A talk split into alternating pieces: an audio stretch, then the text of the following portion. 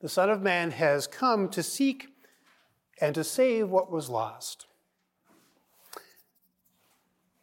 There are different kinds of seeking. We seek answers and enlightenment. We seek second opinions. We seek good deals. We seek companionship. We can also seek to destroy. There are different kinds of seeking. And the kind of seeking that Jesus is doing in the gospel this Sunday is the kind of seeking shepherds do. The Greek words there to seek out and to save in the gospel are zeteo, to seek, and sozo, to save. Searching for the lost sheep, a seeking that wants to bring back into the fold, that takes the time to go after strays, that flows from a concern to keep the flock together and to save every sheep. That's the kind of seeking Jesus is doing. And Jesus' encounter with Zacchaeus, which is part of that seeking in the gospel this Sunday, brings to a close the Lord's journey to Jerusalem in Luke's gospel. He has been heading south from his native Galilee to the holy city of Jerusalem, ministering and teaching along the way, and we have had the privilege of joining him and his first followers on their pilgrimage to the place of his saving death and resurrection. We've been on this journey ever since the Sunday after the Feast of Corpus Christi, so many, many weeks now. We've had the privilege in the church's liturgy of walking with Jesus and listening to him and learning the lessons he taught his first followers. Today's encounter with Zacchaeus is the culmination of the Lord's ministry and preaching on that journey a real life example of what Jesus is all about bringing salvation to sinners, seeking and finding the lost sheep of the house of Israel. After this encounter, Jesus will enter the holy city of Jerusalem and undergo his passion and death.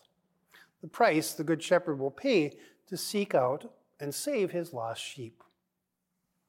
So, what, we, what can we learn from this encounter of Jesus and Zacchaeus that immediately precedes his entrance into Jerusalem and his passion and death?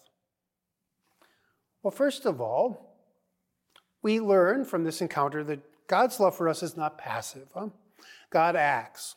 Jesus is seeking Zacchaeus as much as Zacchaeus is seeking him. He wants to seek out and save the lost.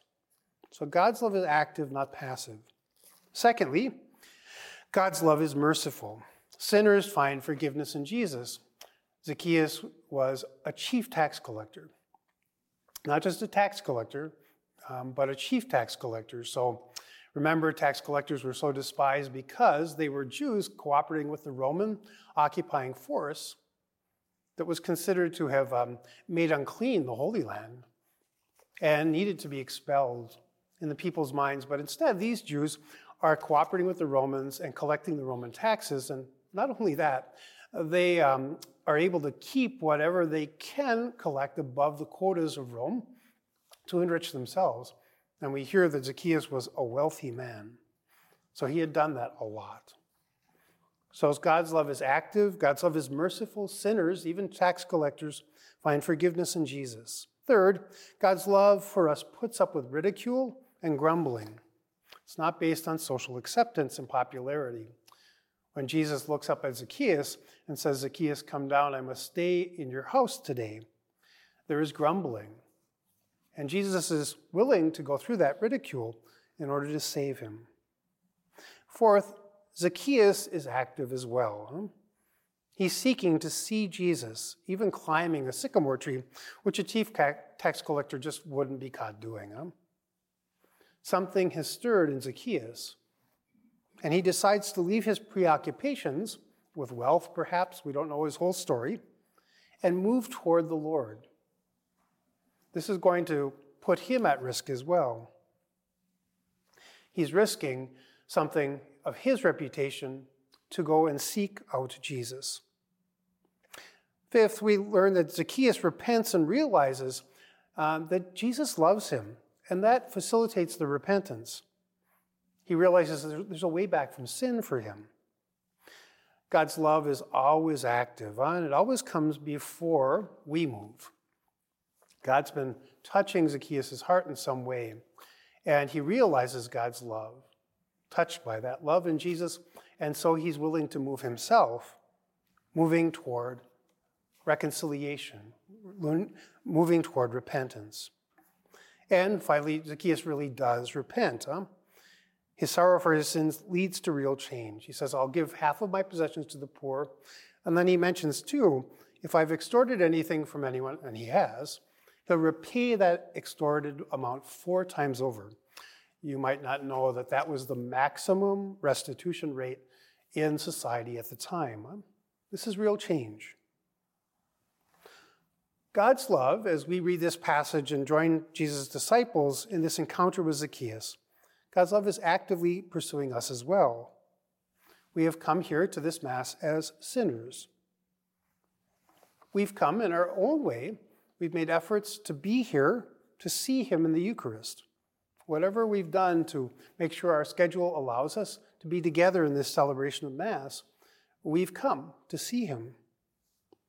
Here in these sacred mysteries, the Good Shepherd lays down his life for us. That's what the Eucharist gives us his death and resurrection, that perfect sacrifice, that victory over sin and death, as a meal for our journey. The Good Shepherd lays down his life for us, his lost sheep, mercifully giving all that we might be saved.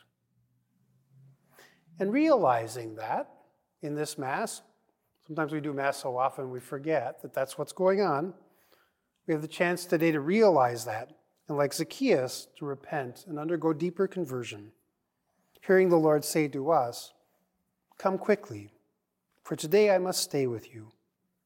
Hoping we will receive him with joy, so that salvation can come to our homes as well.